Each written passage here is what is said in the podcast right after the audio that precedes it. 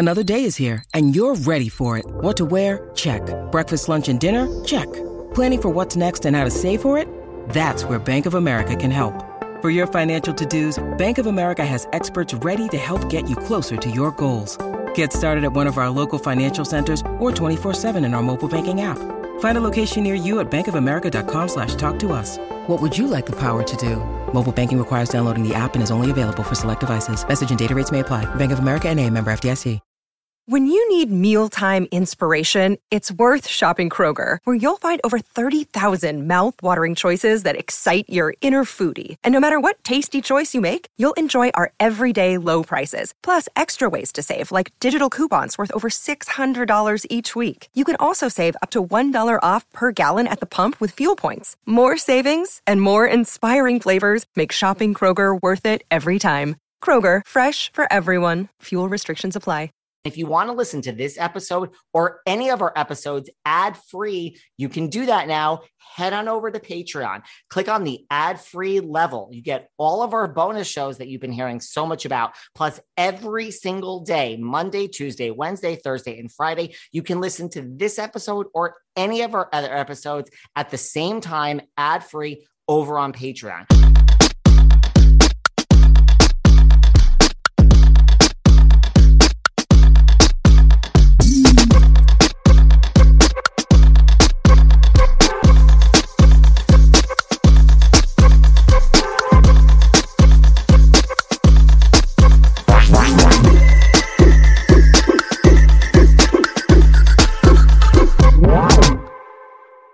Everyone, let's just get right into it today because we are joined by one of the most successful entrepreneurs ever, Daymond John. We talk fresh off his Singer elimination. We talk about that. Of course, we talk about Shark Tank, his fellow sharks.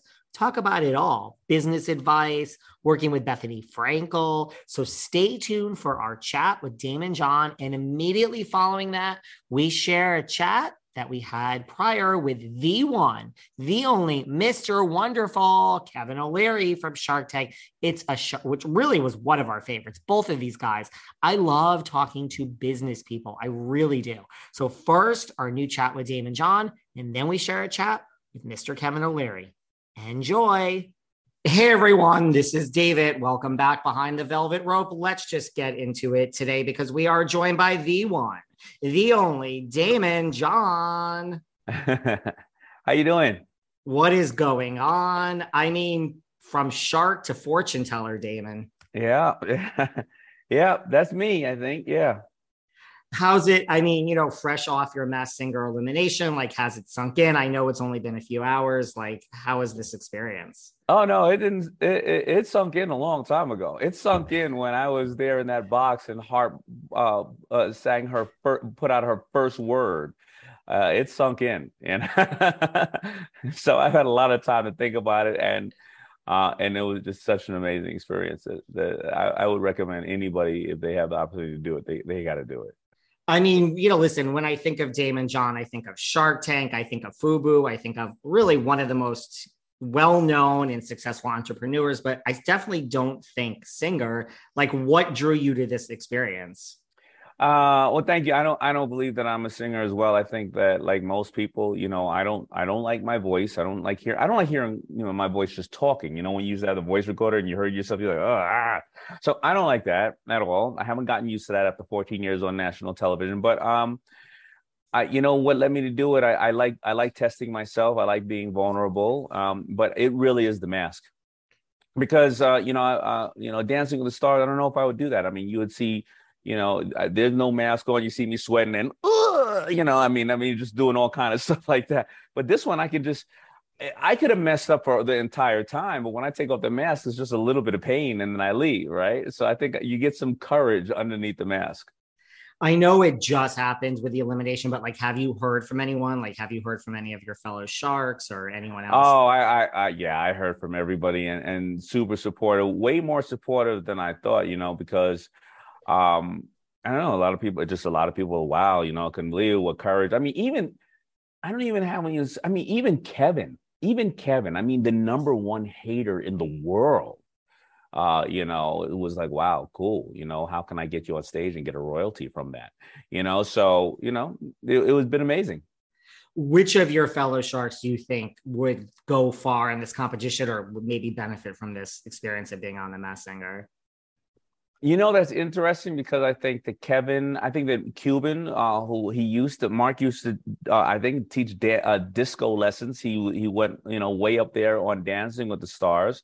I think Robert, Robert has such energy, you know, um, you know, amazing. So they would, you know, give him, I don't know, I don't know what kind of songs. You to think of some happy songs that that Robert would sing. So I think those two would really go far. Um, I think they would go far, to be very honest. What about Barbara? I don't know. This just has Barbara written all over it to me. Barbara would do it for sure, 120%. Um, yeah, you know, Bar- the only one who I don't think would do it would be Lori. I was just talking to her team this morning. I said I would give I would give a kidney if I could see her in a scrub daddy outfit dancing around with some uh, some toilet seats around her somewhere around on stage. But I don't think we can get Lori in that did you apply you know listen you've doled out such great business advice over 14 seasons on shark tank. Like did you apply any business advice like going into this? You seem like you always you're a man that always has a plan. Yeah you know the only thing that i did apply and i and i gotta tell you it wasn't my idea. It was one of the i don't know one of the costume people is I apply to stay in character at the end of the day because, you know, when you think about businesses and everything else, you know, a lot of times people want to get so granular on the business itself. And I knew going into there that uh, I cannot compete from uh, from being uh, a singer, right? If I try to concentrate on the words and this and that, I'm never going to win, right? But I'm over 50 and I know how to do the robot that's an asset. The robot will always be an asset, right? So always be in show mode, uh, which hopefully is what led me to at least win against, um, you know, the the mummies, which were great. Um, but at the end of the day, I went up against somebody that I mean, her voice sounded like an angel. Even though I was robbed, her voice still sounded like an angel do you have any I like who would you guess the harp is? I mean i can never guess these things. I you know you get when it's revealed I, I don't have like, any, you know i don't watch too much tv but you know and i just did one i just did jennifer hudson's show probably like two weeks ago and jennifer hudson is extremely slim and the harp uh was not as slim as jennifer hudson she reminded me of a little bit of the old jennifer hudson but i i don't know. Whoever it is um man, if she's doing anything else, she better just she just better drop it all and become a singer because when those tears started shedding after she started singing, I mean, it is one of the most beautiful voices I've ever heard. And maybe because I was just I was about six feet away from her when she started singing. Absolutely, absolutely amazing. Wow. Well, listen, like I said, Shark Tank 14th season, you know, you're heading into Kardashians territory here. Like this is one of the yeah. most successful reality. Like what do you attribute the success? I mean, it's a great show, but what do you attribute the success? I think Shark it's Tank? the same with as the success of the the Masked Singer. I think it's seeing people stripped down and being vulnerable to be judged. Like all of us, uh, we don't want to do that. We don't want to be stripped down and judged. I think it's unpredictable as just the Masked Singer has changed up their format this year. You know, you don't know what's going to happen on Shark Tank. It's very unpredictable. And Shark Tank, the difference of that is that, you know, today it is exactly why Shark Tank started. Shark Tank started in 07, 08 when we couldn't find any money. People were jobless and we were frustrated and angry and we wanted to empower ourselves and stop working for somebody else. And that's full circle where we are today. And when those people get on that stage, the Sharks learn way more from them than they learn from us. And everyday people can look, be on that stage, look at that stage and say, one day I'm going to be that person, or tomorrow I'm going to start a business and I'm going to take care of my family. And I think that that's what makes Shark Tank a success. The sharks are not important on Shark Tank. It's more about the contestants and what they're, you know, how they're changing their lives and empowering others. Well, speaking of the contestants, I mean, one of our advertisers here over the past several years has been Bombas socks. So shout out to Bombas. But the most successful product in Shark Tank history. I mean, what made you, what just made you invest in Bombas and you said, hey, this could be a winner? Yeah, you know, keeping in the theme of this, if you strip it all down, um, the last thing I went on to the show to diversify my portfolio. I had already uh, 10 clothing companies, eight of them were dead. So the last thing I wanted to buy was socks. But when you stripped it down, Dave and Randy are the most amazing people, and they had a drive to not only change the world in a better way for the, for themselves, but for those in the homeless community, and they wanted people to come along with the ride, and the proof was there. And I couldn't resist these guys. Uh, you know, even till today, very few people know who they are because they don't care about that. They care about changing lives. And up to till they gave away now, I think, over 80 million uh, pieces of garments of clothes with the help of everybody who purchases to those in need. So uh, it, it all, it's going to always go down to the person, what people invest in. How often do you rub it in Kevin's face that you have the most successful product in Shark Tank history? Um, I rub it in his face every time I do an interview. Every time I do an interview, I say, "Don't don't remember when you see my fellow uh, sharks that I call underachievers, who is the lead shark with the number one product in Shark Tank history?" And they try to do some. No, well, numbers is all about per. Quarter. I don't care. Shut up. I'm the best numbers don't lie, right? Numbers don't lie, no matter how much you want to try to fix them. Well, I sold the company in this period of time. So technically, technically, you are you have sour grapes, technically. What about are you ever shocked? Like, you know, you mentioned Scrub Daddy, like you look at a Scrub Daddy, Squatty Potty, Tipsy Elves. Are you ever shocked at some of the ones that are these huge winners where you're just like, I mean, I, Tipsy Elves, I mean, I would never predicted that. I am never shocked because uh, it's a big world and there are a lot of people out there. And when you know the stats of things like one of the top selling, um, you know, commercial uh, products in history is a Rubik's cube or the other things. Uh, when you when you when I know I know so much about out there, I am never never shocked. You know, we don't invest in companies because it's not a right a good idea. It's not a good idea for us or maybe the person's not executing it the proper way. But if the one of the biggest companies in the world is a brown sugary drink with bubbles that everybody else makes at the same time, uh, I'm never shocked is there like one product that stands out to you that's just like man i just wish that was mine like it's the one that got away? The only one that i see you know so for the most part when we pass on them or we lose on something something wasn't right for us right? Ring doorbell even jamie said he was asking too much when he came into the tank and then he went out and he reduced his ask. But the one that got away that the only one is scrub daddy. Because i bid it on that one and I fought for that one. So it didn't get away because I was like, yeah, I, I don't want it. I bid it on that one. And then Lori, she beat me. And she did so well with that thing that it's the second best selling product in Shark Tank history.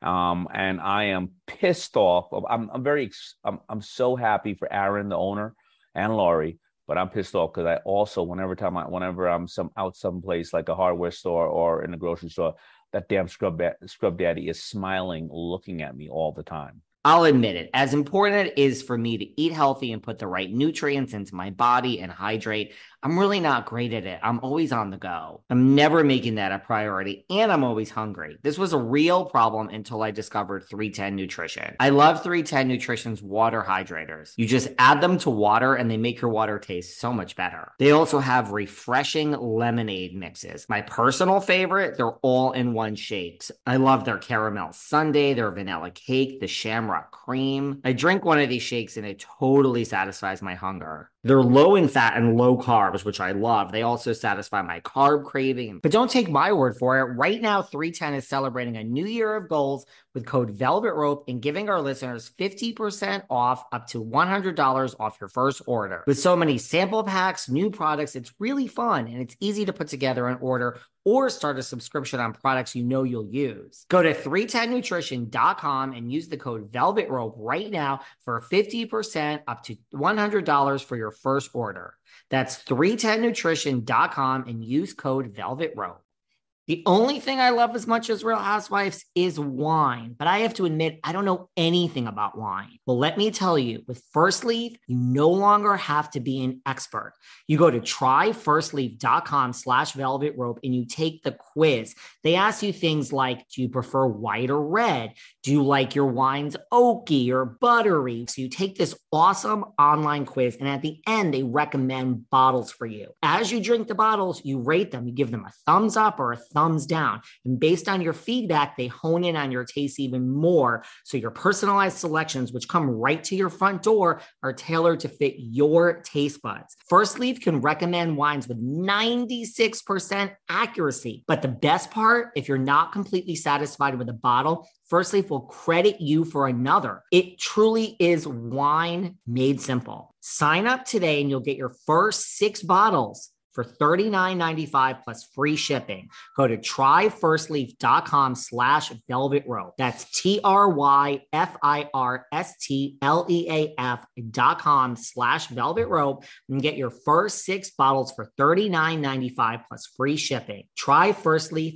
dot com slash velvet rope. I am feeling so good today, and it's because of Organifi. I use Organifi every day. Listen, Organifi is an organic superfood blend that offers plant-based nutrition made with high quality ingredients. Each Organifi blend is science-backed, and that's why I like it because it makes sense to me to craft the most effective doses with ingredients that are organic, free of fillers, and contain less than three grams of sugar per serving. I also love the variety. I use the Organifi green juice, which helps reduce stress. I use the Organifi red juice, which is a superfood punch, which increases energy. And the Organifi, each Organifi blend is so easy to use. You just mix it with water or your favorite beverage while you're on the go, and they don't compromise quality for taste. It tastes really good. I also love that. Oh my God, it's so affordable. It's based on a market price that works out to be less than $3 a day. So listen, head over to Organifi.com slash velvet rope and use code velvet rope at checkout to receive 20% off your entire order. That's Organifi, O R G A N I F I. Organifi.com slash velvet rope. Use velvet rope at checkout and get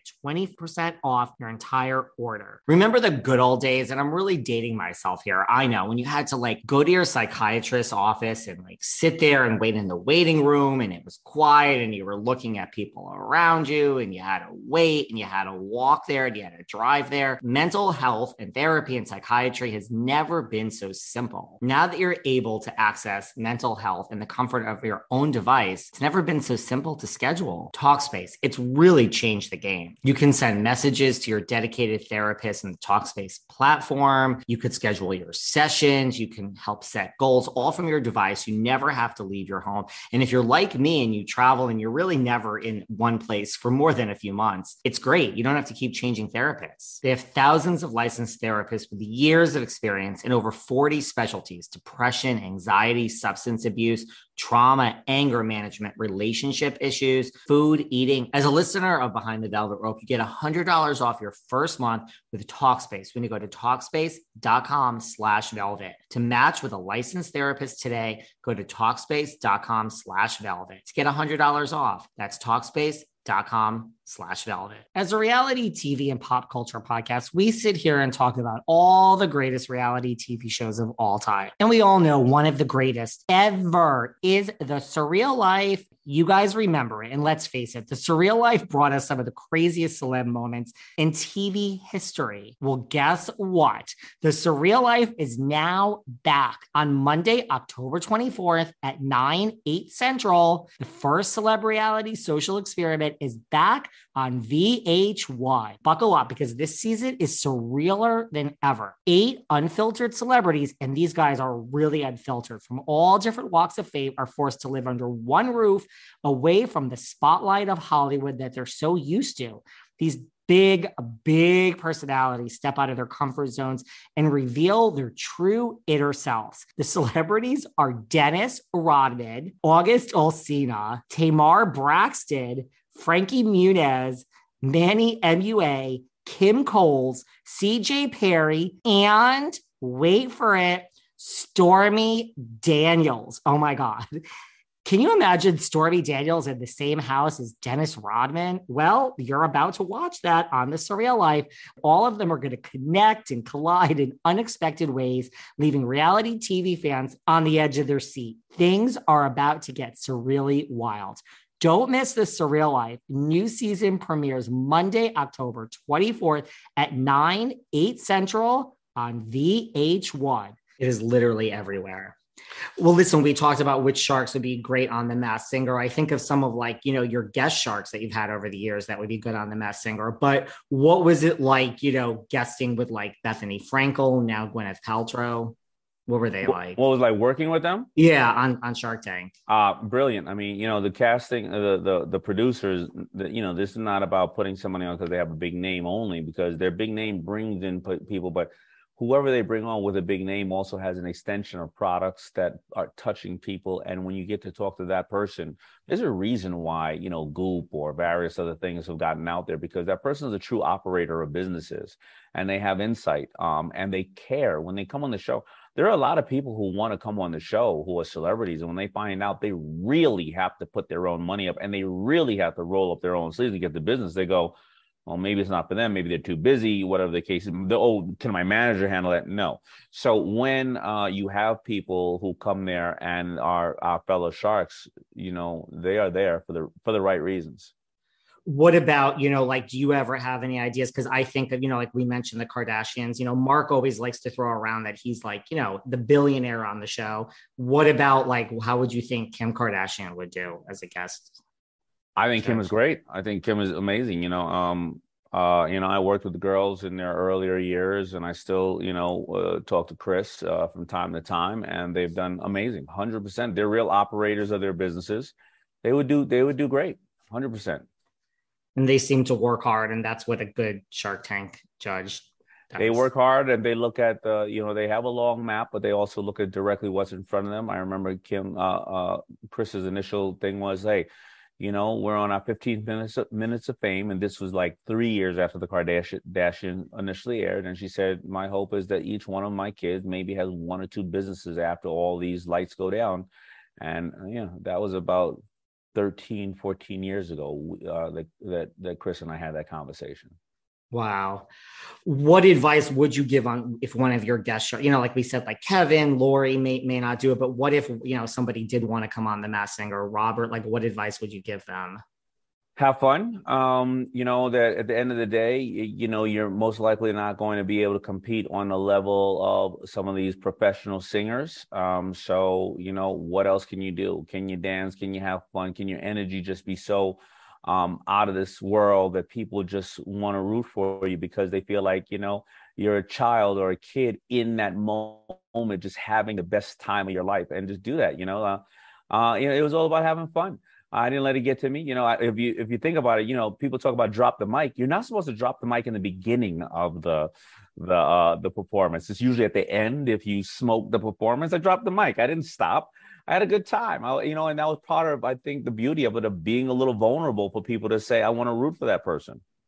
What about you know? I'm always interested to see what songs people choose. Like who just who do you like in music, either past or present? Like who are your musical favorites? My musical favorites, I don't know. Yeah. Listen, lately I've been listening to Jim Croce. I, I, like James Taylor, but I like Chris Brown as well, and Bob Marley and Stevie Wonder. But my favorite of all times in all time history is Prince you know, Prince, and then then it would be probably Michael Jackson. But then I'll go down the road, Stevie Wonder, and listen, I, I have been up all night uh, for some reason looking at Pink Floyd's performances. So, I you know, I'm I'm all over the place when it comes to music. Prince is way up there for me. So yeah, I I mean, talk about a genius, right? Absolutely. Well, listen, I know that you are going to be at um, the third annual Entrepreneurs Day, uh, October 27th at the Apollo Theater. You're going to be there with like Venus Williams and Spike Lee and Tracee Ellis Ross. What business advice would you give, you know, just to people starting out, like entrepreneurs that are listening to this, that are still in their nine to five and they're like, should I do it? Should I not do it? Yeah. So the, the best thing about Black Entrepreneurs Day is that it's a version of Shark Tank, but here's the only thing: we get we you know at this point we're going to probably surpass giving away eight hundred thousand uh, dollars to black businesses and giving away. That's a grant. So that's the best thing is we don't want any part of your company. Um, so of course, I would suggest that to other businesses to to apply to anywhere where you can get free money, pitch competitions and grants. Also, uh, learn from people who have made these mistakes prior. And that's why we do Black Entrepreneurs Day, because all those people you're talking about, we're going to talk about their successes a little bit, but more about their failures. And, and that's what it is. Before you ever go out and open a company and, and spend a dollar, go out and see where you can get free money, free education, right? You know, go get that, build that first. And then if you really want to take that step and open a small a, a company, take affordable steps. The first one of the top reasons businesses go small businesses fail is they from overfunding. They take a hundred thousand dollar loan when they need ten thousand dollars, right, to start. Uh, so take first of all, educate yourself, get as much free money and free education you can, and then take affordable steps. Wow. And you think that's one of the biggest mistakes that entrepreneurs did make? That is because they, they are all told you need to make money to, you need to have money to make money. But if 65% of the wealthiest people in the world were self-made men and women, that means they had no money. And if lotto winners and athletes uh, are bankrupt three years after, 65% of them are bankrupt three years after leaving the league or winning the lotto, that means money was a tool that they didn't know how to use. So it's really about um, really understanding how to build a community first and educating yourself. Do not go out and spend a lot of money because there's a lot of people out there who don't have a good intent and they will promise you the world and not deliver. Wow. take that money. And as we wrap up, like what have you have you learned anything? I mean, I know it was, you know, you were here for a few weeks. Have you learned anything about yourself through this experience on the Masked Singer that you didn't know before? Um, anything about myself that no no not not really because a lot of my friends are like oh my god i can't wait you know you can sing and i don't think i still don't think i can sing that well. I think that i had the beauty of being able to sit with a singing professional a coach and go over probably 10 line 10 lines for like two months right? So i can get that down pat. Um other than that uh, I, I just learned that something about myself that I'm always going to be willing to be vulnerable and put myself out there and learn um, and uh, you know and be judged because I think that's the only way that we can improve. Amazing. Well, I've thoroughly enjoyed watching you. I've enjoyed watching you for 14 years on Shark Tank. So thank you for that. And I hope this show goes on forever, both Masked Singer and Shark Tank. Uh, I would. I, I hope the same. Thank you so much, Dave. Take care. Thank you. All right. Bye. Bye. Hey everyone, this is David. Welcome back behind the velvet rope. Let's just get right into it today because we are joined by the one, the only Mr. Wonderful, Kevin O'Leary. Hello. Great to be here, David. Great to be here. How are you today? I'm crispy. And really, the question is, where are you? I mean, I know you have all these different houses, you have all your different homes. Where are you? Well, I'm, I'm, actually I'm, I'm, in Miami. Um, I'm liking Florida these days. Um, love the weather, of course, and city is just booming. It's the new tech center of America. Everybody in New York has moved to Miami. Everybody from Los Angeles moved to Miami. We're just bursting at the seams here. Do you have a home in Miami, or are you just visiting?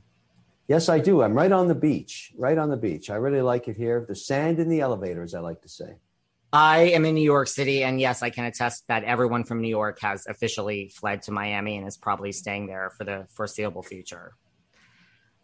That is true. So let's just get right into it. I want to talk before we get into all this current stuff and lots of questions for you. You know, we see Kevin O'Leary before us today, the intelligent businessman. He speaks out, he has an opinion on everything. I want to just start at the beginning. What were you like as a child? Were you always like self assured? Were you buying lemonade from the store for a dollar and selling it down the street for two dollars? Actually, I, I was a, a, kid with a lot of problems. I had a really bad case of dyslexia, and I was falling behind in school. And my mother was very concerned. And you know, I, I don't think um, I got my entrepreneurial chops until I got my first job, and I got fired on my first day. And I've never worked with or for anybody ever again. Getting fired was very humiliating, and um, it taught me a lesson that you know, there's you either control your own destiny or you let somebody fire you. I am an entrepreneur. I, I, used to practice corporate tax law. I had a couple of businesses. Now I'm here. I have been fired from so many jobs. I don't know why people don't just admit that. It's it's fine. I mean, you you find your way, right? Yeah, I, I don't see the point of. Uh, I mean, it's really a decision about destiny. Do you want to control your own destiny? I actually think being an entrepreneur is far more work, uh, a lot more stressful. And the whole idea of it is you work very, very hard for a period of your life so that you can set yourself financially free. It's not really about greed of money, it's about freedom. But what, what is kind of ironic is I'm working harder today than I've ever worked because I want to and I enjoy it. And there's a lot of different things that I invest in. And I, I just, it, it's kind of crazy because in the beginning I thought if I could only make some money, I wouldn't have to work.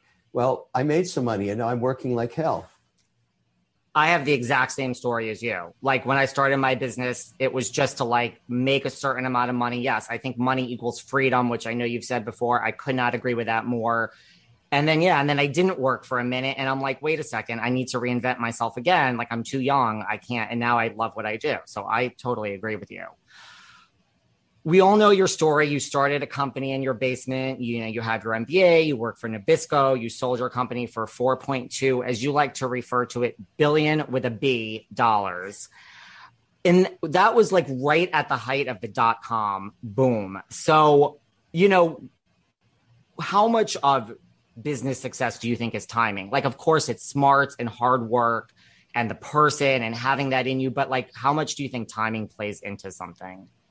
Well, timing is huge, but also karma is huge, and good luck is huge, and hard work is huge. And I think all of these things have to come together in the perfect point for it to work out. You know, I've I've I've tried many different things, invested in many different companies, worked and started other companies. Some worked, some failed.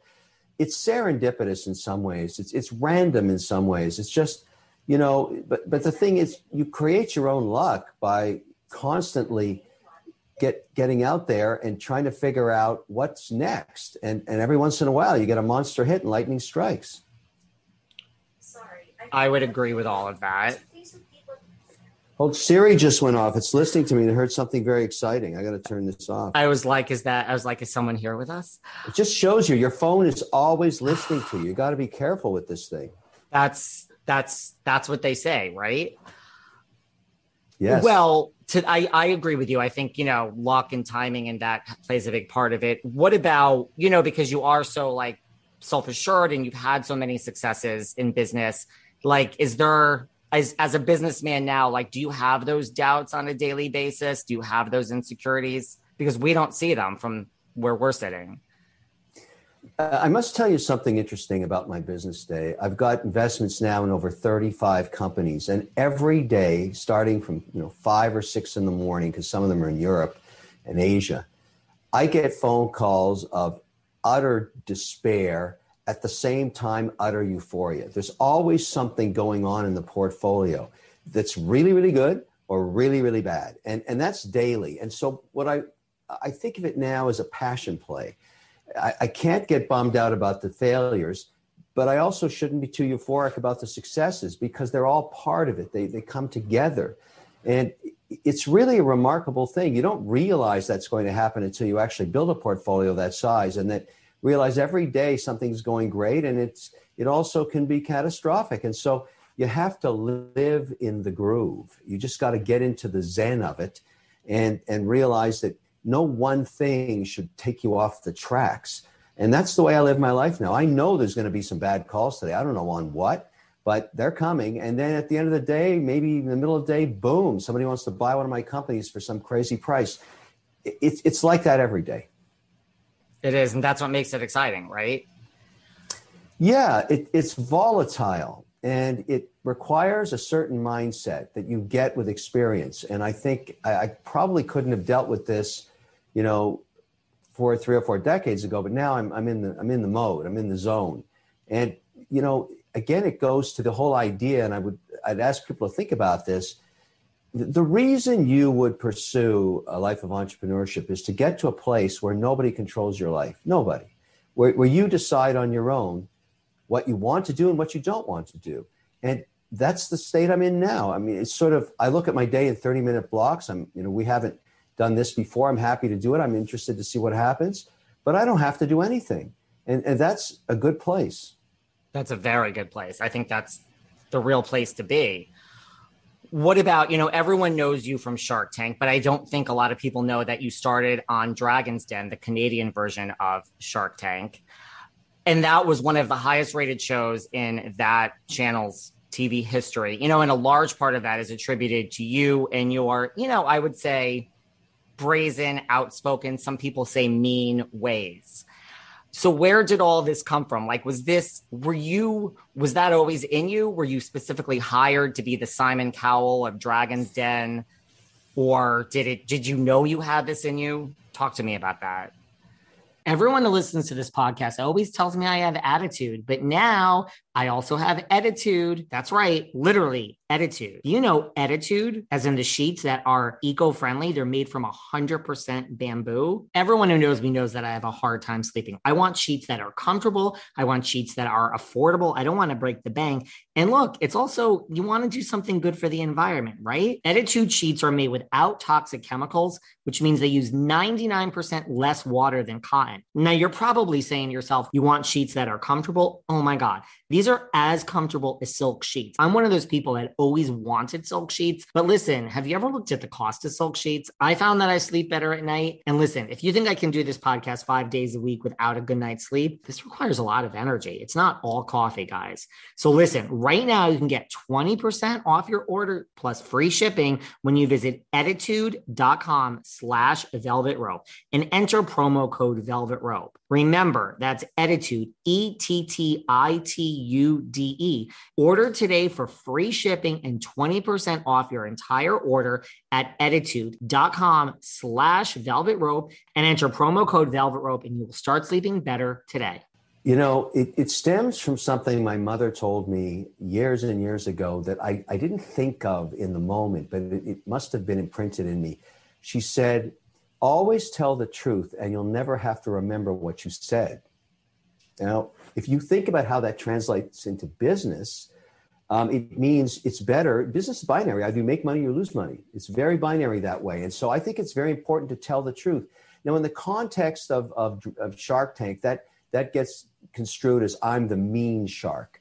And you know, I'm not the mean shark. I'm just telling you the truth. Because if you you should listen to what I'm saying, because if you think I'm tough, Wait till the real world gets a hold of you. It's going to chew you up and spit you out. So I'm, try- I'm trying to get these people to think about the merits of their ideas in the context of will they be successful or they will they waste all their family's money. Some of these people mortgage their homes, and I think it's very disingenuous when Barbara, who's you know to my right, and Lori to my left, say, "Oh, you know, you keep going. I, it's really kumbaya. I'm not going to invest in you, but you just keep doing what you're doing." And I say to both of them, "What are you doing? You're encouraging them to go to zero that's very just you know you, you you should you should really think about what you're doing there. That's very very bad karma for them. And you know and and over the years we've had some fights about it. But you know we're all friends at the same time. And you know i'll give you an example. The only reason barbara gets to the shark tank set each year is i buy her a new broom. Well you know whose business style are you know to that point whose business style do you find is the most similar to yours uh, out of the other sharks we all have our different we've been doing this for 13 years. I mean we know each yeah. other very very well. It, it's sort of important to understand that it's one of the longest running shows in history um, and we're very proud of it because it's become an iconic platform. But very early on you know this whole mean shark thing and nice shark and all this stuff i remember uh, I was working in London, England for Discovery Channel, a project called Project Earth, and the phone rang, and it was Mark Burnett, and he said, Listen, uh, I've got two tickets to the airport for you. I want you to meet me for breakfast at Shutters tomorrow morning. You need to fly over the ocean to get to LA. And I went, What? What am I doing that for? He said, You want to do this.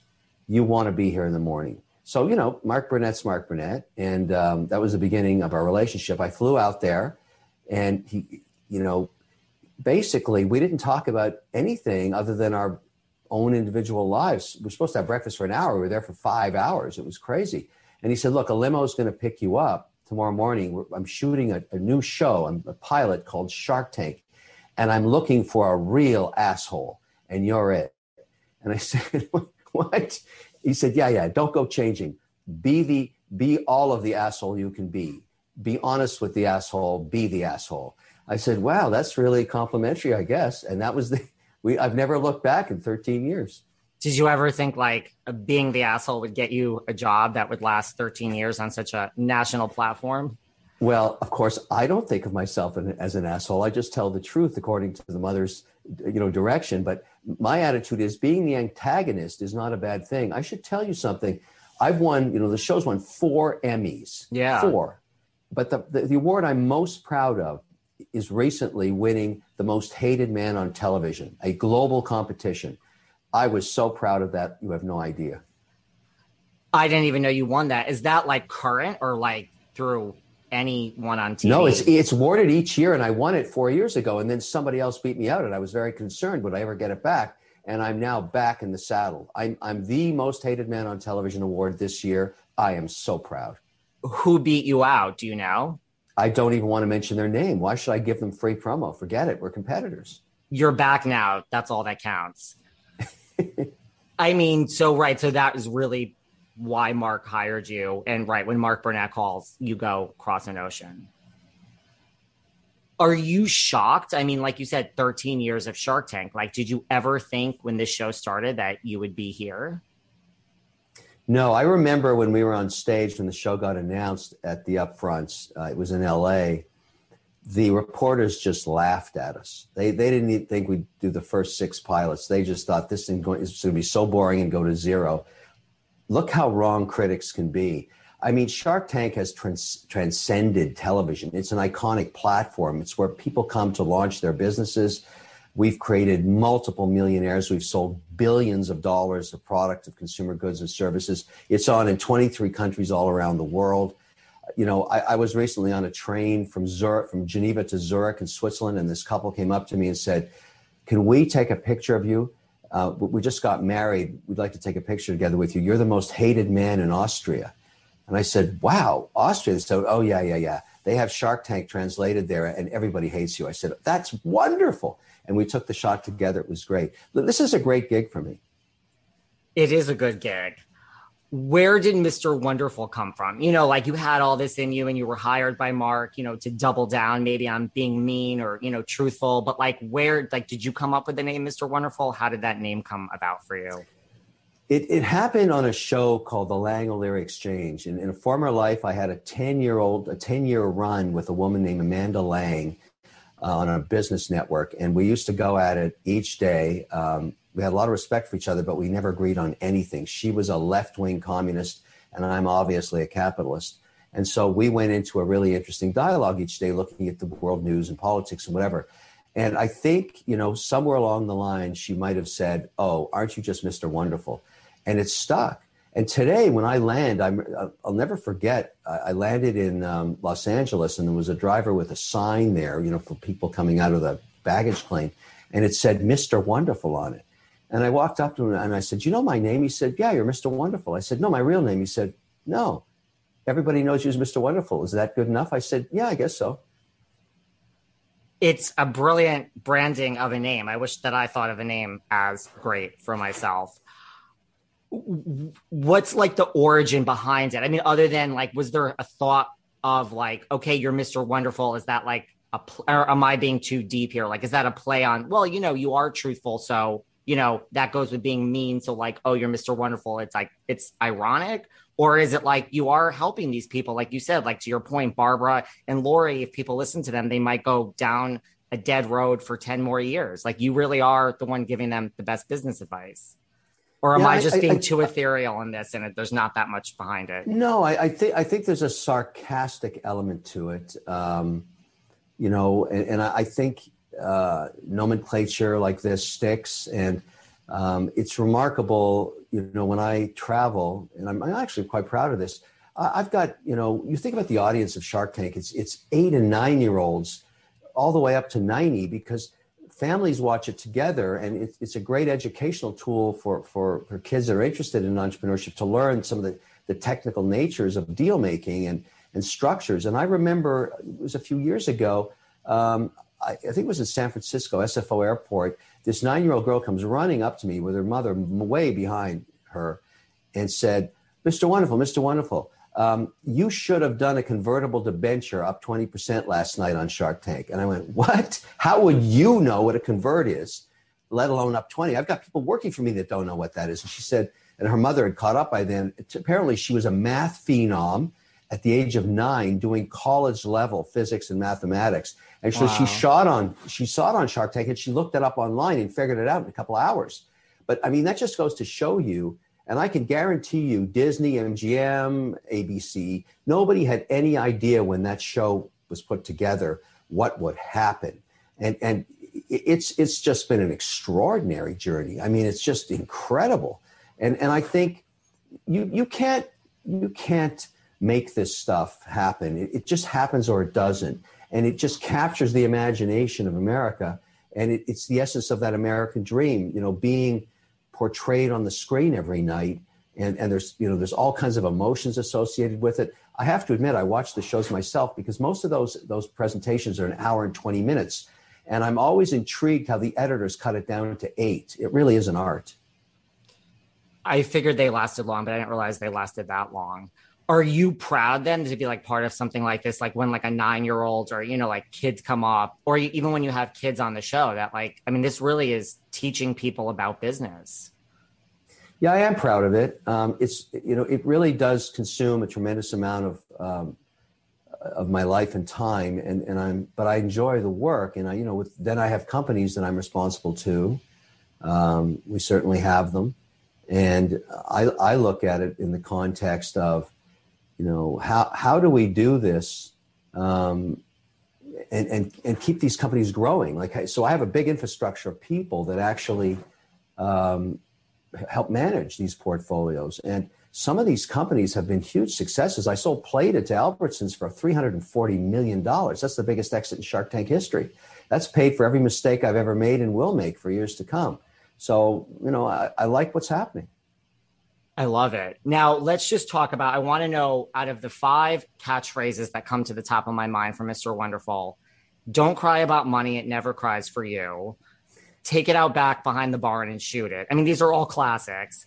They're, they're going to cut, they're going to crush you like the cockroaches that you are.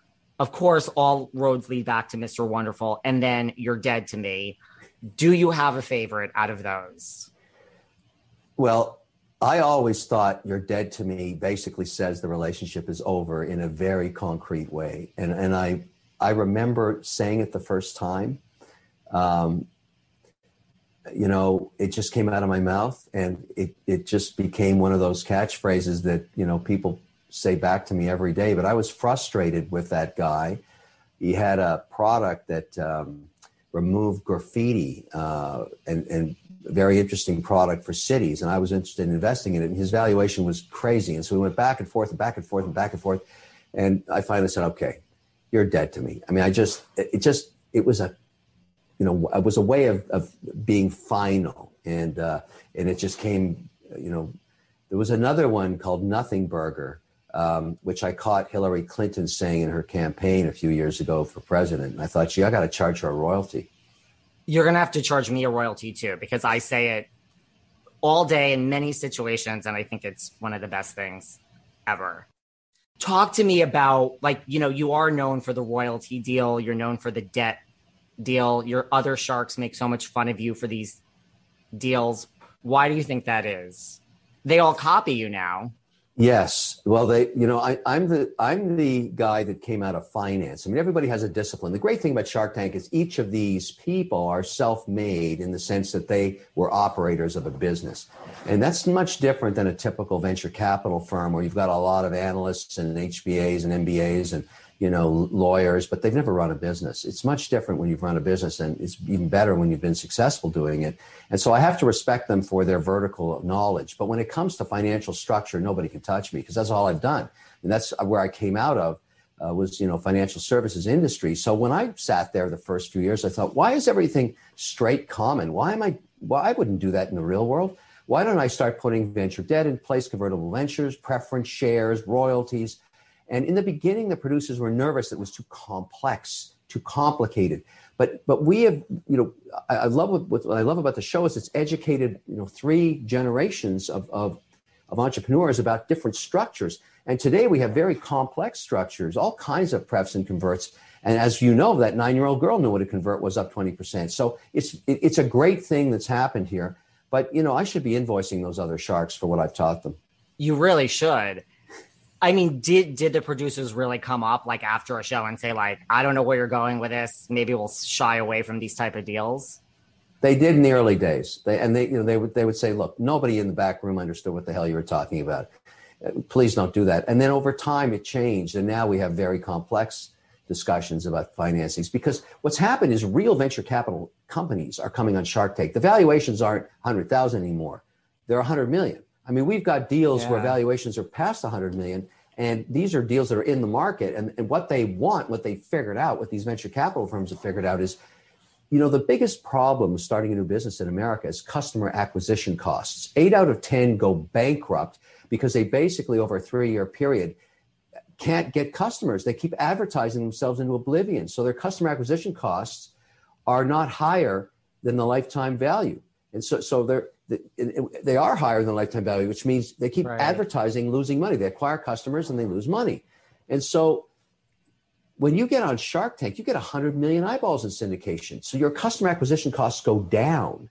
And so venture capital firms understand that and they put their deals on Shark Tank because they want the 100 million. They want the eight minutes of prime time advertising.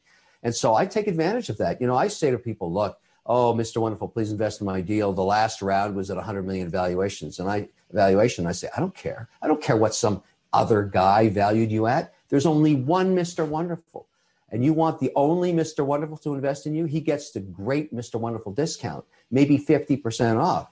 Then you have Mr. Wonderful. And I don't care about the other investors. You want me, and I know why. And so then we start our real discussions. And half the time I get what I want. You do. And you do say that do you think like because i mean we've seen this where you mark especially calls people out like you know when the people come on and you think like yes this valuation is insane or we just gave you basically what you wanted you're turning this down like you're using the show as a platform you really don't want a deal.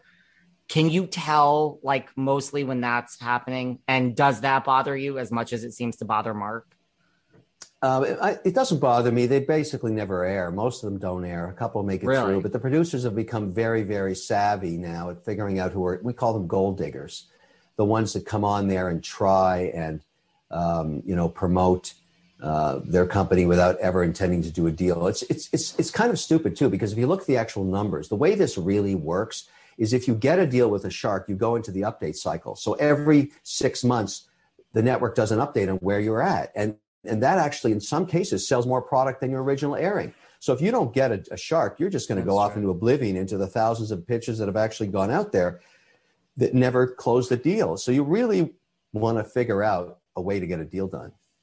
That's true, right? Like when we see those updates, I imagine sales spike, even if the product is doing great. Hmm. How many, like, how many pitches do you think you see that never air? Like, what's the just approximate percentage? I mean, that must be a lot of your time and all the other sharks' time. There's about 100,000 applications. Um, I think probably 50,000 are scrutinized, uh, 350 are chosen, uh, 220 make it to LA to get shot, about 180 air. Uh, you, you, know, you can imagine that these people that make it there and rehearse every single day, we never see them before you do. So they're working on it, working on it, really trying to figure out what that message should be, and they practice. But nothing prepares you for the moment you walk through those doors and it's real. And just you know, 20 cameras rolling. Um, you've got all the sharks up there ready to grill you. It, it, it's you, you've tried to rehearse, but you can't know what the, re, the real moment's like. And that's going to differentiate you from the, the winners and the losers. Over these these decades now, I can say that now, you know, I'm right in front of them. And what happens when you come out on that carpet is you don't see this in, you know, on the show, but there's a, a good two and a half minutes where the set, the floor director is saying to that entrepreneur or the team that's there, here's your mark, stand here. Now we're going to get a couple of cameras to come and shoot you and your product. Don't say anything. Just look forward at the sharks and let the cameras do their work. So there's a jib and there's something called a steady cam, and you see those introductory shots. But they're they're there for two minutes, and I look them right in the eye. They're dead in front of me, and I just stare at them, and it must be really nerve wracking for them because I don't I don't stop. I just you know look at them, and the reason I do that is I can tell this is how far it's gone and how far it's come I can pick the winners and the losers before they even say a single word. I can tell right then the aura of either their confidence or you know their level of, of uncertainty. It's just you can read it in their eyes. And I'm never wrong. Really? Yeah. So just by staring at them, you could say whatever. You like you don't know the valuation, you don't know anything. You're just looking at someone. Like you don't have like a this is what I'm looking at them for two minutes and I Wow. don't stop, and it must make them incredibly uncomfortable.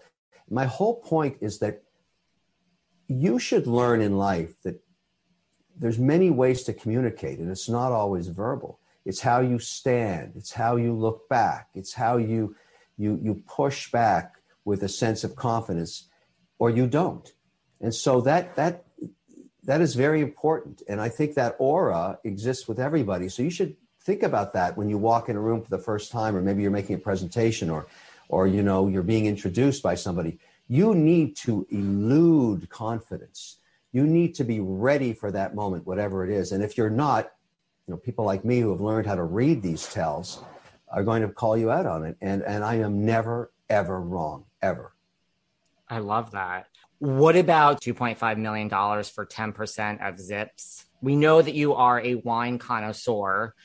First of all, it is a brilliant idea, wine in a can. I mean, just peel off the top. Like what what was it about that investment that you were just like this is a winner?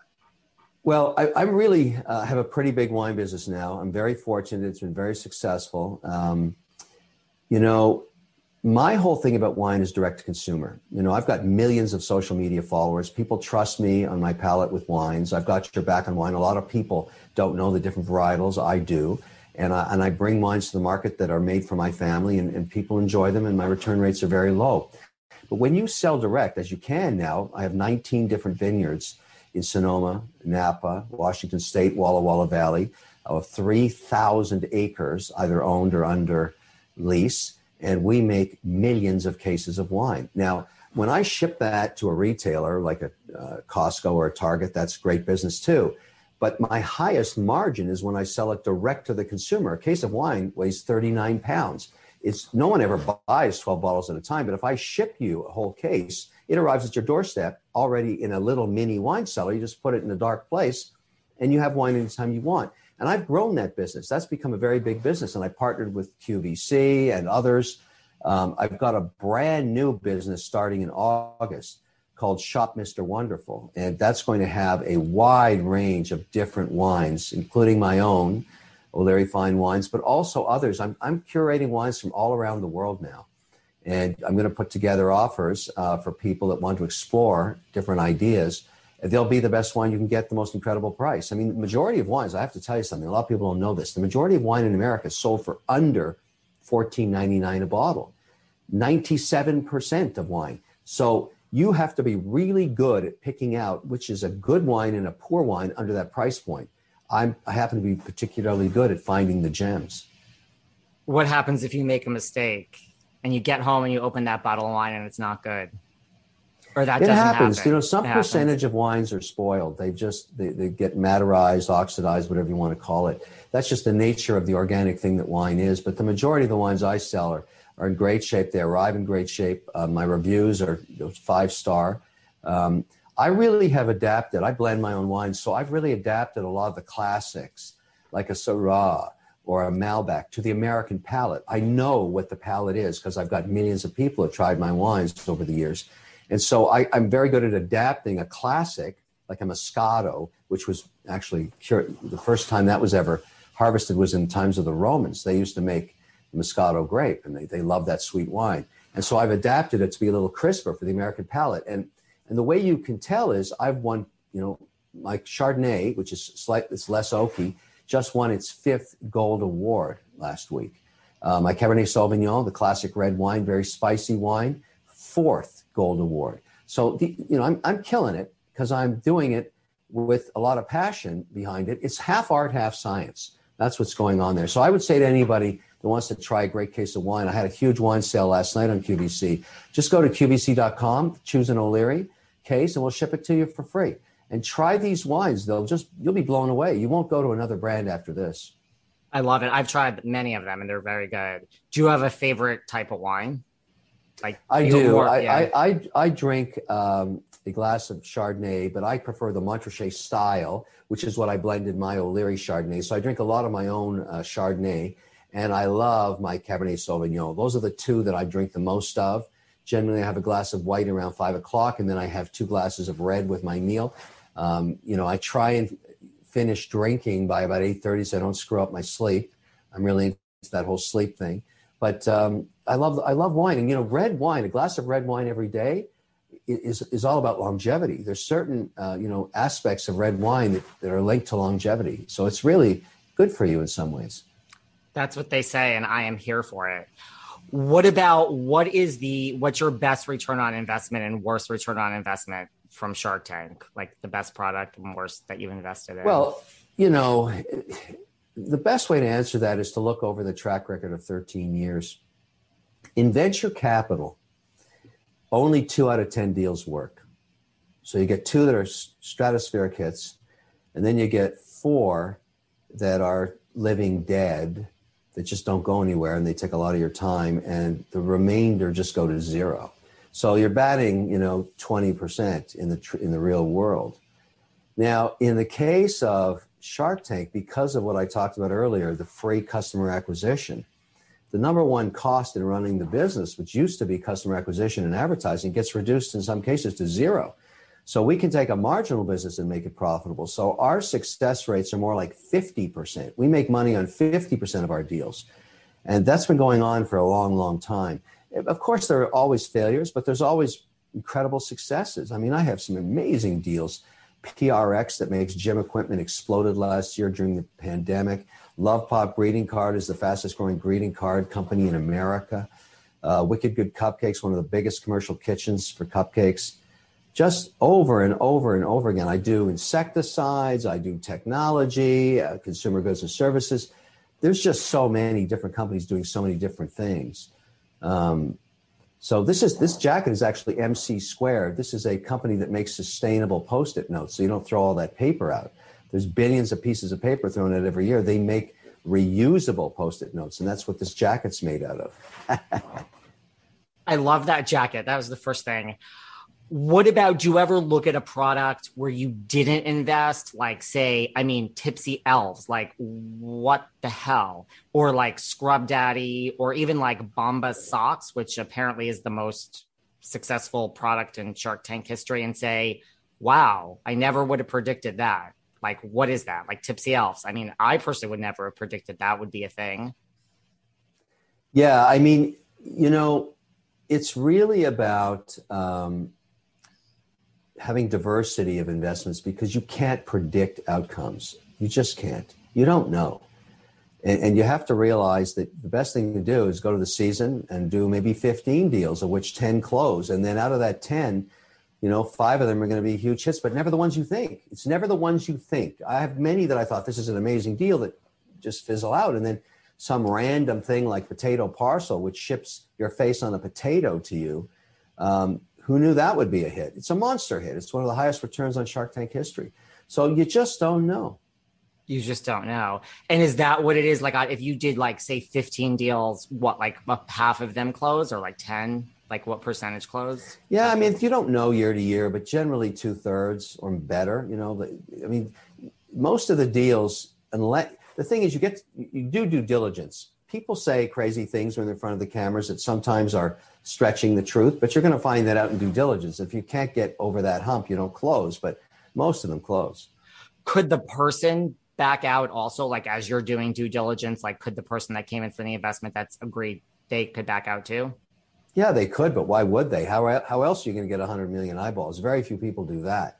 I mean, if you can get a Shark Tank deal, it's going to change your life.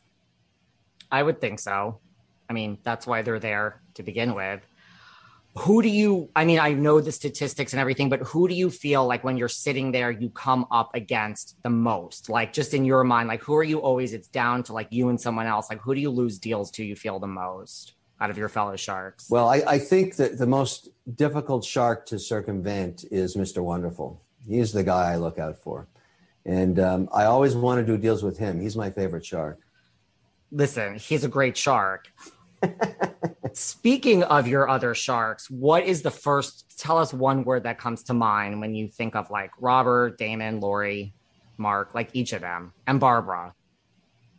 Well, you know, Barbara and I have a special relationship. Um, I've known her a long time.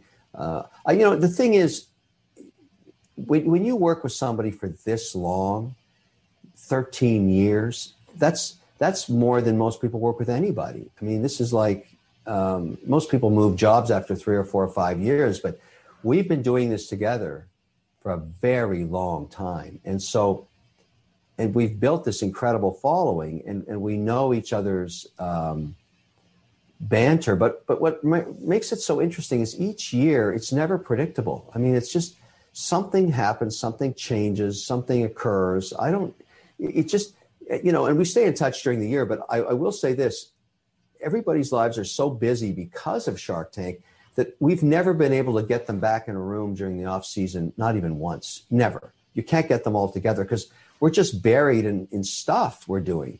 And we just can't get to the same city at the same time. So that that moment when we all arrive, um, this year it'll be in July in Los Angeles.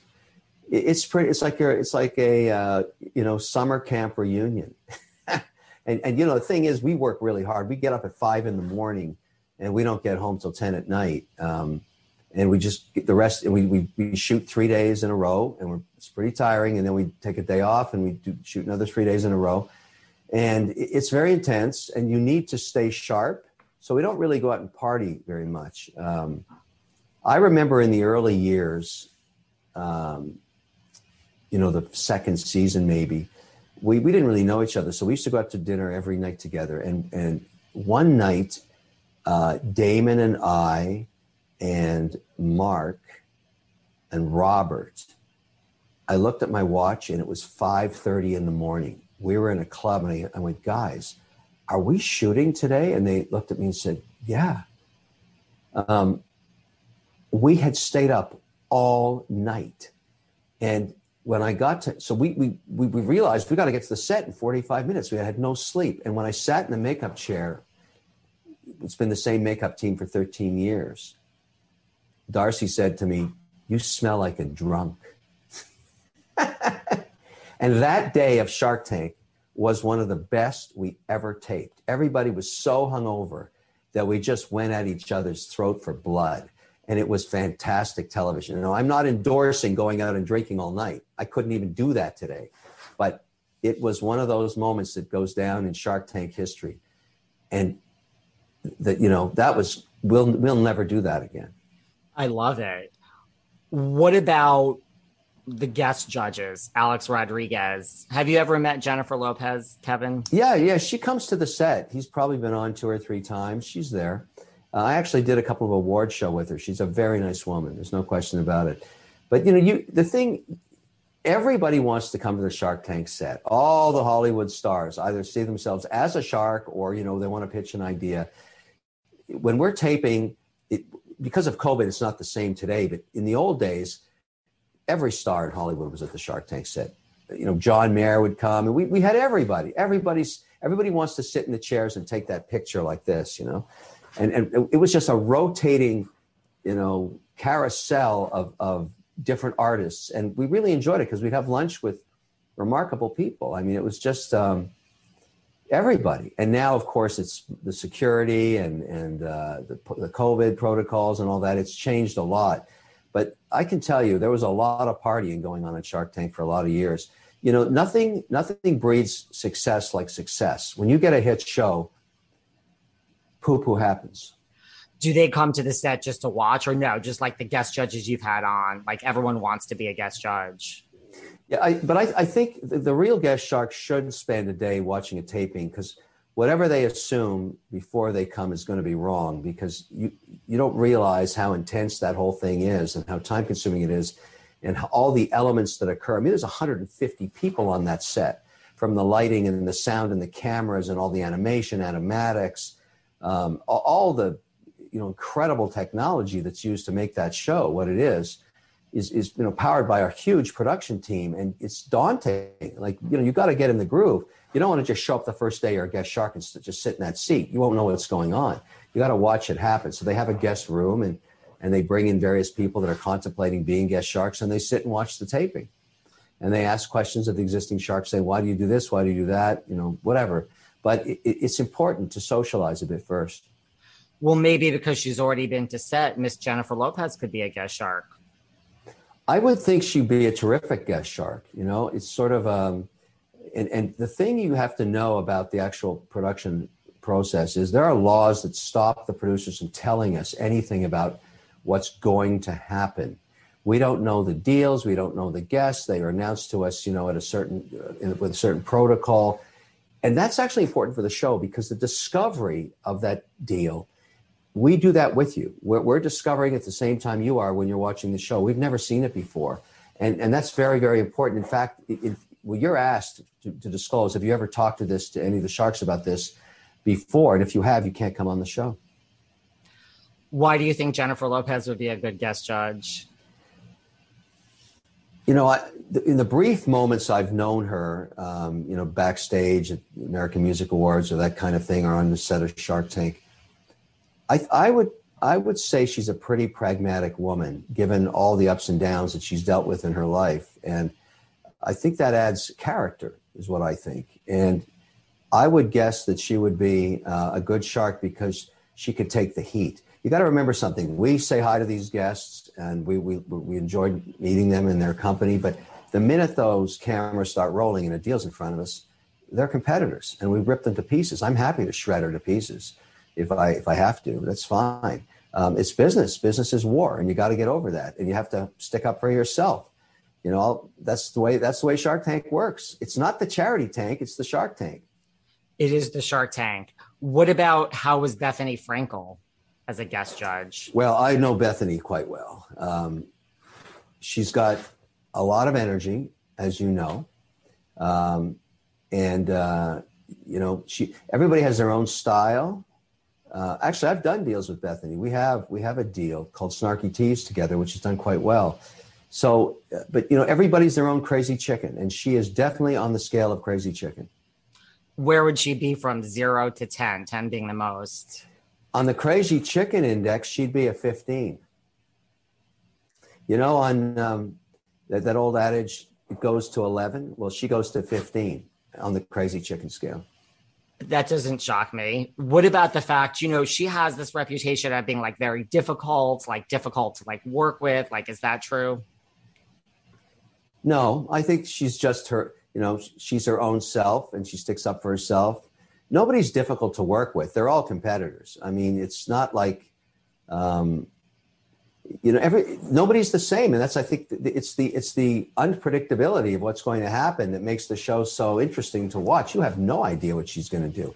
We we've had plenty of guests that just are stunned by you know they think they're ready for it, and then they just get ripped to shreds. And so and it's really your I'm, I'm, happy to del- I'm happy to to deliver that news to them. No problem. What about have you ever watched The Real Housewives of New York? Of course I have. I love the show. I like that kind of stuff. You know, uh, our director Kenny also directs The Bachelorette, and, and he was. And one year he was doing it at the same time. So we had a day off Shark Tank.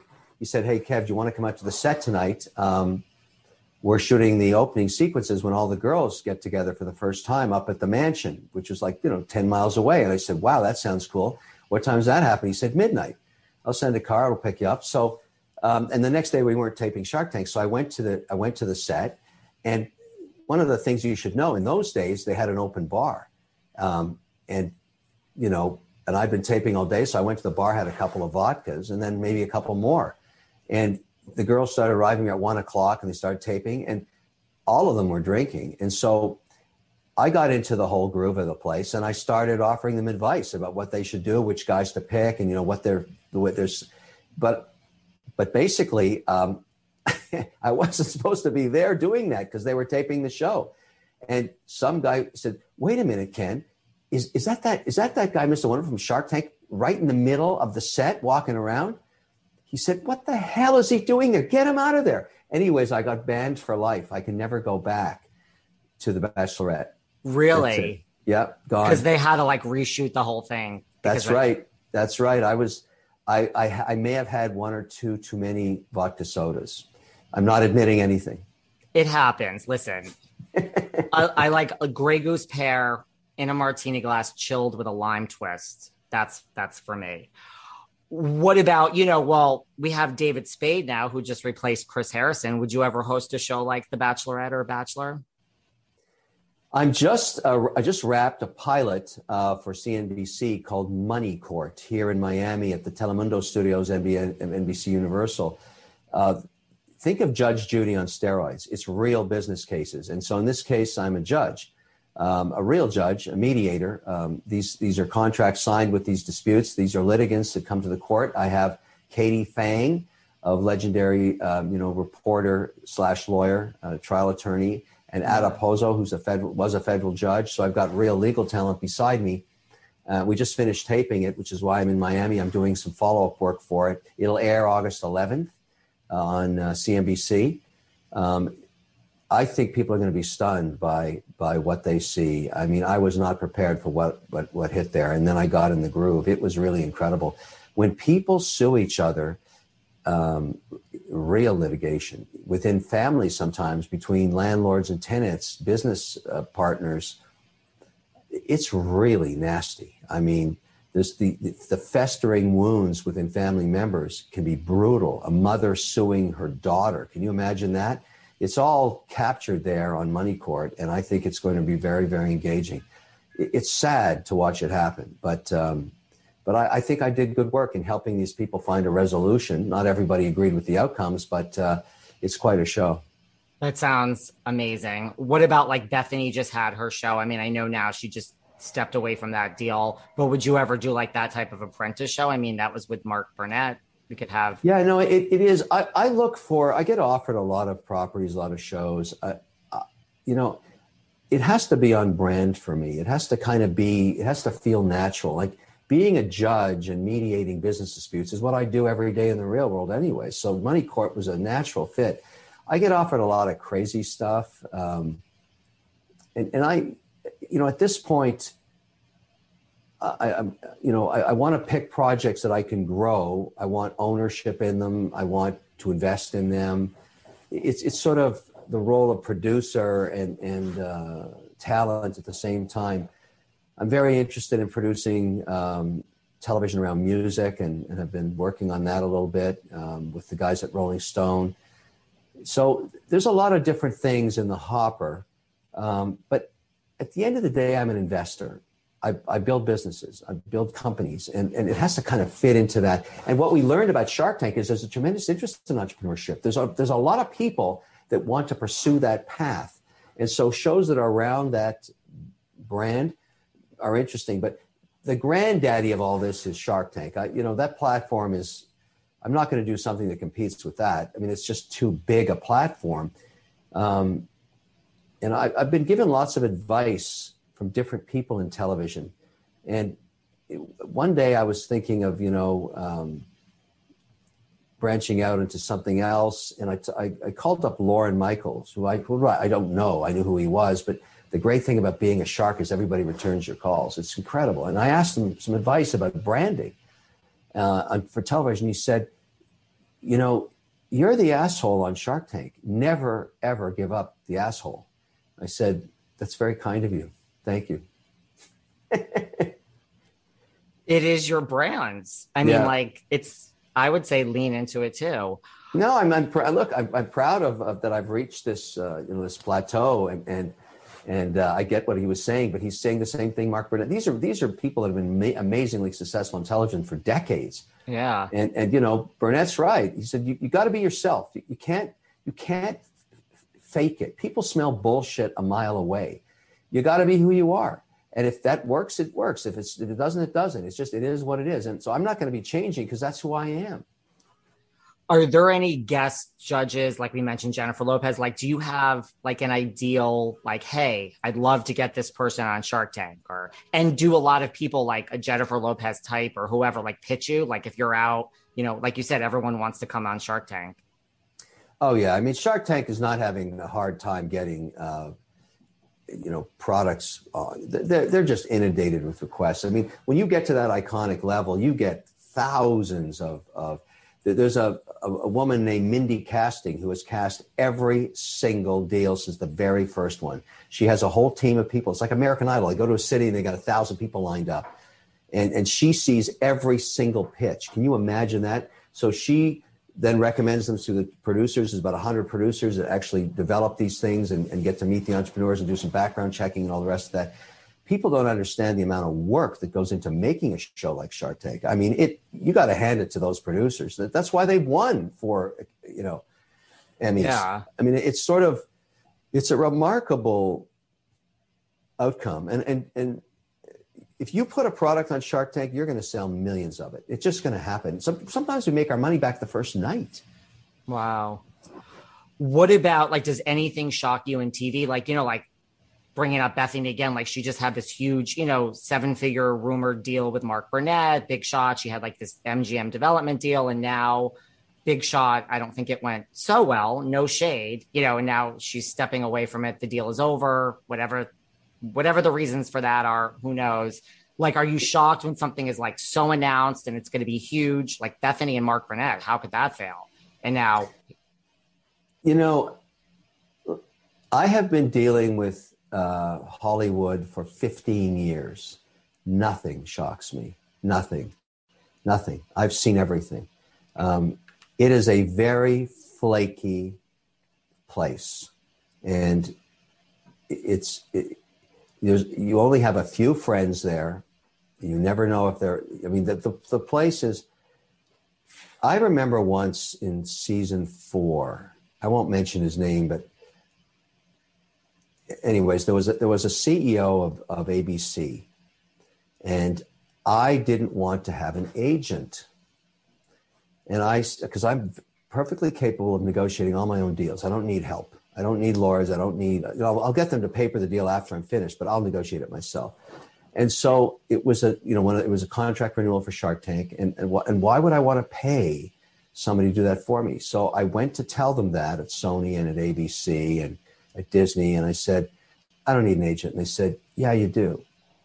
I said, Why do I need an agent? They just said, You do. You're going to need an agent because we do not want to deal directly with you.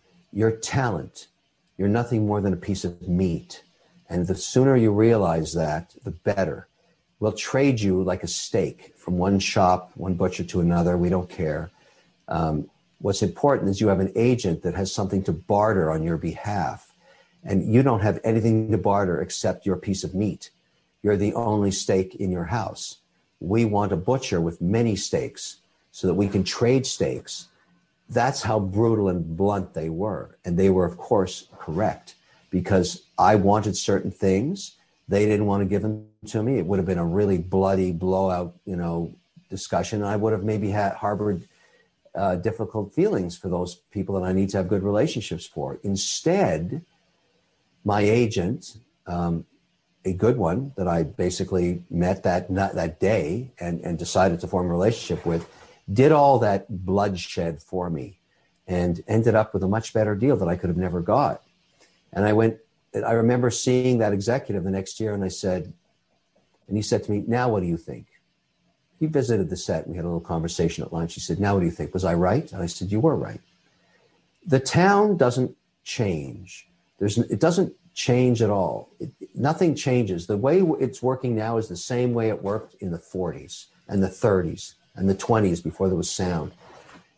It's 25 people that control the entire industry. At any one time, these 25 can change, but it's only 25. And you're either in with that group or you're not. It's that it's that simple. It's a very closed, secret, strange club. And it ain't changing ever. And then does something like that bother you and they're saying you're a piece of meat or like, no, I, I get it. This is just how it works. Like you're not going to change the establishment that's existed since the 40s. You know, you can try and be a maverick. It's not going to work. You can't. It just doesn't work. It's done a certain way and it's never going to change. And, you know, the agencies change in terms of who owns what, but there's basically three or four agents in in Hollywood that do all the business. It's it's a it's an 80-20 rule. And um, there's all kinds of verticals because social media has become important now. And so there's agents that just work on digital, but they're still agents. And I don't do deals anymore without getting my agents involved very early on. um, to understand. And, you know, we can negotiate fees on mega deals, on mega endorsement deals. That's one thing, but they're not stupid. They know what it takes to get done. And, you, you know, I, I'm just, I'm pointing it out for people that think they can, oh, I'm, I, am i am going to do this without Hollywood. No, you're not. No, you're not going to do it. It's not going to happen. It's a Even business. though you think you can, it just ain't going to happen. And I'm, I'm just telling the truth. I would agree with all of that. You know, in my limited experience with all such things, I agree with that. What about you know? You mentioned you've met everyone. You've been backstage at music awards with Jennifer Lopez. Like, do you get starstruck? And like, have you like what's been one of your best celebrity experiences where like you meet someone that you're just in awe of, or like you thought well, like, oh, I'm, a, I'm a so big nice. I'm a big fan of, of John Mayer because I I think he I like his style of guitar playing. I'm a guitarist miles you know below his talent, but I learn a lot of stuff from him watching him play. Uh, he's also a big watch collector, so am I. So we have that in common. We have talked about that before. But um, you know, I'm always interested in meeting people that have a skill that you know I don't have, or that they do something that really interests me. You know, that I share, like watch collecting. I have a massive watch collection now and so it, and I think of it as an asset. And there's a lot of people in Hollywood that pursue some of these eclectic things like guitars and all the rest of that. But, but mostly there's a downside to celebrity and there's a positive side to it. The positive side is it opens a lot of doors. Uh, the downside is most people think they know you very well when of course they don't. And that leads to uncomfortable moments sometimes. But you know, all in all, I would, I'm very proud of what I've achieved in, in terms of television, and how I've been able to combine. You know, for me, what this has done, because I'm primarily an investor. Yeah. The, the, the, the, the social media following and the celebrity makes my deal making better because I can, I can deliver to companies extraordinary reductions in customer acquisition costs. And that's how I've married the two. And so when people ask me about the downside of, of um, you know, of celebrity, I tell them the offset is this combination of, of investing with social media that's been incredibly successful for me. And, I, and I'm just, you know, I'm, I would have never guessed it. I, I didn't anticipate it. I wasn't planning for it, but I have a whole team of people that just do social now. We generate a ton of content. We're, you know, we're like a network. We, we have so many different channels and followings and strategies and social media and podcasts and YouTube and LinkedIn influencing and all this stuff. Um, it takes many people uh, to do that work every day. What type of, because I know fans and people that feel they know you could be, you know, a little strange. Like what type of uncomfortable run-ins do you have you had? I imagine people do run down the street and scream Mr. Wonderful at you when they see you. Yeah, I'm, I'm okay with that. I mean, I, I, you know, pictures are a problem during a pandemic, but I try and never refuse kids. Um, uh, you know, it, it, it's kind of funny because in the early days, you know, my daughter said, I hate celebrity. I, I, don't want to be involved with any of this stuff. She lives in New York until one day she couldn't get her friends into a club. So two in the morning, the phone rings and it's my daughter saying, Dad, the bouncer loves Shark Tank. If you just, can you just get us in? I said, you hate celebrity. What are you, what are you calling me for two in the morning? You, you hate celebrity until now. She said, okay, okay, I'll, I'll take it back. Just get us in the club. So, you know, it, it's kind of like a, you know, it's a two-edged sword. Uh, it's disruptive, you know, in in uh, family situations sometimes, but you, you can't be an asshole about it. I mean, you put yourself on television, like you you know what you know what you're going to get. Um, so I don't let it. I don't. It's not a problem. It's not a problem. I mean, I'll tell. I, I I took a chance once and I ran uh, you know, I'm a Canadian citizen. I'm also Irish. So in Canada, I decided to run for prime minister, you know, using the celebrity to try and launch a career as a politician, just to see what that would, you know, if I could get to the finish line, because I was interested in running the country. I thought I could do a better job than anybody else was doing, as you know, as a real investor. And uh, then I realized something um, that many people never think of when they get into politics. In celebrity, people like you or they don't like you. So you know, Mr. Wonderful, the mean shark, all that stuff. I get it. But in politics, it's not like or dislike. They hate you. 50% of the population hates you, and some of them want to kill you. And very strange stuff starts to happen. And that is a different vibe completely. When you start to worry about your personal safety, um, I got into some crazy situations during that campaign, and I realized, wow, this is not celebrity. This is something else. And, and it is. It is. And, and I would urge people that are planning to run in politics to think that through because you're, you're, you're polarizing, you know, whether you're a conservative or liberal or whatever party you're backing, you're pissing off a lot of other people that don't agree with your policy. Yeah.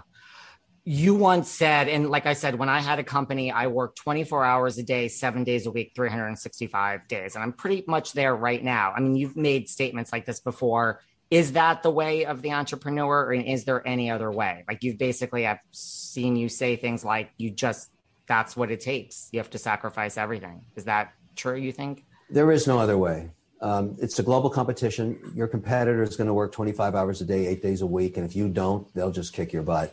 Uh, it is a total commitment. It is so hard to do uh, and and the only way to know it is to do it. And it's it's not instant riches, that's for sure. It's really a, most entrepreneurs work for years before they achieve success.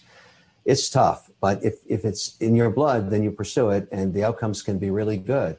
And it lets you work harder at, other stuff. I mean, I, I just I go back to what I said, you know, at the beginning of this conversation. It's it's a lifestyle. It's it's not a destination. It's a journey, and uh, you have to be ready to to go on that rocky road and all the good and bad and ugly that comes with it um, add celebrity to it and it's even crazier. And so it's just it is what it is. And i live it every day and i, I suck it up and i enjoy it. Not every day is a great day but you know again i control my destiny and i i, I want that. I you know that's that's what matters to me. These things matter to me and it lets me you know get every drop out of life i can the way i want to. And um, you know the, the other thing is you, you've got to understand you can't make everybody happy. I mean you got to make yourself happy. That's you can't run around all day long worrying what people think about you. I don't. And so i learned that long long time ago. I think it's important to have you know an arm's length and understand that you should not spend your day trying to make people like you. That is a waste of time. That's good advice. What do you think is like the biggest mistake that entrepreneurs make? Like is there one thing you see that people just go wrong as entrepreneur? They they believe their own bullshit because they're out there spinning a story about how great their business is going to be when everybody knows you have to pivot. Whatever you thought was going to happen never happens. So you have to be very flexible and try and figure out what you have to do to make it work. It's not easy. So, you know, that you, you have to be very pragmatic about your success and failure. You've got to realize at some point, you know, if a business doesn't make money after three years, you got to take it up by the barn and shoot it. I've always said that and try something else and um, that's the right way. Three years is a long time. You don't want to waste your whole life. You got to make sure you try and find something that works. If that one didn't work, maybe the next one will. You don't know. Absolutely. We'll wrap up very soon. Would you ever do things like, you know, Robert was on Dancing with the Stars? I mean, I know you said it needs to be very on brand, but would you, could we, maybe we'll see Mr. Wonderful one day on Dancing with the Stars? Yeah, I thought about it. Um, the time commitment for that show is unbelievable. The amount of time in practice that you've got to do and you know, for me, it's is is that what I want to do for three months? It's I, I love the show. I love to watch it, but I'm I got so much stuff happening, and I just I don't know if I could put all that stuff on hold and sit in a dance uh, you know studio for eight hours. I don't know. I, you know. I, I, I try and put in context the amount of time. It's it's time now. That my my my most valuable commodity is time, and I'm constantly trying to juggle for time to make white space in my calendar appear because I need some of that once in a while, but I don't have much of it. And you know, there's just um, it's just time. That that's a problem. What else does Mr. Wonderful do for fun? I know, you know, when you're building the business, you work 24 7, but you know, you're in a different situation now, even though time is still a problem. But I imagine you have some more time on your hands than in the beginning. Like, what do you do on your time off besides drink wine and travel? Yeah, I mean, uh, you know, I, am mostly starting new businesses these days. Recently, I've become really interested in crypto, and I've started um, decentralized finance business. I'm, I'm. I didn't start it, but I renamed it WonderFi. It was originally called uh, DeFi Ventures. Now it's called WonderFi. And somebody said to me, "What are you? You're trying to copy Branson?" And I said, "Yeah, I am. I like his model, and I, I like Wonderful, and I think it can help brand a lot of different things. And now it's WonderFi." So, you know, I think we'll we'll be able to acquire a lot of customers uh, that way, and we'll see. You never know; it's got risk to it, but um, I know I know Richard, and I, I, think what he did is brilliant. And I'm happy to copy something that works. And that's what I'm doing with Wonderful. What about money? I mean, I love money. You say you love money. Why is it such a dirty thing for people to say, I love money? I want to be filthy rich. People don't want to just come out and say that. You have no problem saying that. Why do you think people just can't say that? Well, I say in the context of freedom. You need money to be free. And so I don't say I love money, I love freedom. And along the way, you have to love money because that's how you get free. But you shouldn't pursue entrepreneurship for the greed of money. You should be pursuing it for the passion of free, freedom and to do the things that matter to you. You know, and then at some point support the charities you care about, support the educational initiatives you like, support the arts you like, become a collector of watches, whatever it is. But none of that happens without, you know, being in pursuit of money uh, in a business context, you have to make money. You have to be profitable. So I, it's not a dirty word to me, but the, the, the, real outcome of money is freedom. And I put the, I equate the two together. And I, being free is the essence of the American dream. And you know, if, if you're if you're thinking money is dirty, then you're not part of that dream. I agree. I think money equals freedom. Talk to us about shopmrwonderful.com. I know you mentioned that was coming. Is that just for wines or is there more that's going to be no it's everything i you know i tell people go visit my instagram kevin o'leary tv or my twitter or any of that stuff you know uh, sign Your up YouTube. for a relationship I'm, I'm, I'm, I'm always i'm constantly putting out content about stuff i see every day and i think some people enjoy it it's it's it's an interesting way of communicating with millions of people i couldn't put millions of people in a room but somehow they are in a room on my social media platforms it's really remarkable what's happened here so, you know, look me up on any platform and, and uh, let's engage. And I uh, invite everybody to do that. And if you like wine, uh, go to qvc.com and order a case. We'll ship it to you for free, and you will be just blown away by the quality of that wine. It's really good wine. And you have your YouTube channel also. Yes, yes. Ask Mr. Wonderful. I love it. A lot of fun doing that too. Do it every week. I've got all these editors I work with. It's just terrific. No question. It's good. Final two questions. Is there one thing on Shark Tank that is like your biggest pet peeve? You know, like Lori loves to throw around her QVC. You know, we know Barbara likes to get in with some interesting investments. Mark gives someone, you know, two seconds to decide or move on. I mean, I don't know what you mean about that strategy. Like, what is like, or out of your fellow judges, like, or fellow sharks, like, what's like the one thing that kind of gets you the most? I, I, I hate to tell me about your background, what high school you went to, what the name of your dog was. I don't care about any of that stuff. I want to know what can you do for me and what is your business? So that you're telling me about all the time you spent as a cheerleader, I couldn't care less. But, you know, I have to tolerate that because others are interested, not me. I want to know what is it about you that can make this idea work? And if you're telling me it's because you were a cheerleader when you were 14, I just don't buy that. You're not having it. So, what final question? What is the biggest misconception about you? Because I don't know. Like, you have these people on the train that want a picture with you. I've run into you in New York before. You were extremely lovely to me. I got a picture with you. I don't know. You invest in wedding businesses, Lovepops. I think, is Mr. Wonderful really just, you know, secretly a softie? Yeah, you know, I, I like to pursue different things. I mean, um, I, you know, I don't try and fake who I am. So some people rubs the wrong way. I'm okay with it. Uh, and I said earlier, I don't spend my day trying to please everybody because I know it's impossible. But I pursue a lot of different interests, and so um, I'm always interested in meeting people that do something different than I do, and to learn from them. And, and just it's just interesting to learn new things every day, and I pursue that all the time. If you know there's some exhibit going on, some kind of uh, art that I hadn't seen before, I go and see it. I try and keep a broad brush in, in, terms of new ideas. And I try and keep my businesses on track at the same time. And, um, and then I deal with the ups and downs of every day like everybody else. And, and I just think it's a rich life that way. I mean, there's certain pressures all the time. You, you can't, you can't have a great day every day, as I always tell people, but you try to have a majority of them be great. And that's the best you can do. Such good advice. Is there anything you want to cover that I didn't bring up? I have my own agendas. Thank you for answering all my questions, for some business advice, from taking us behind the scenes of Shark Tank. But anything I didn't bring up that you want to discuss?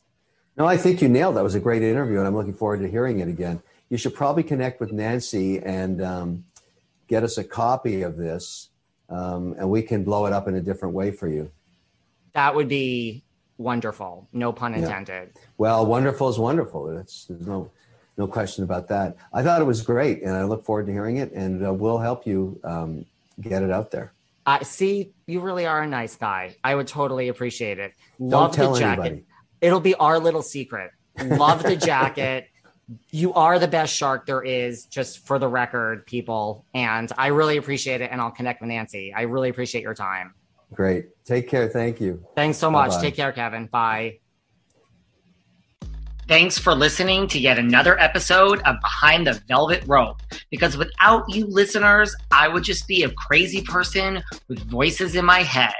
And if you like what you hear, subscribe, subscribe, subscribe on Apple Podcasts under Behind the Velvet Rope. And when you're done subscribing, feel free to leave a five star write up review because the write up reviews actually count. We read each and every one of them. We post the best ones, and the reviews really help our shows keep going. And we really appreciate everything you guys say, especially the positive ones. And if you want to find us online, we're at Behind Velvet Rope on Instagram. We are at David Yontef on Instagram. We're behind the Velvet Rope on Apple Podcasts. Or head on over to Patreon because you know what? There are just some things we can't talk about here. So for our bonus episodes, go to Patreon and type in Behind the Velvet Rope.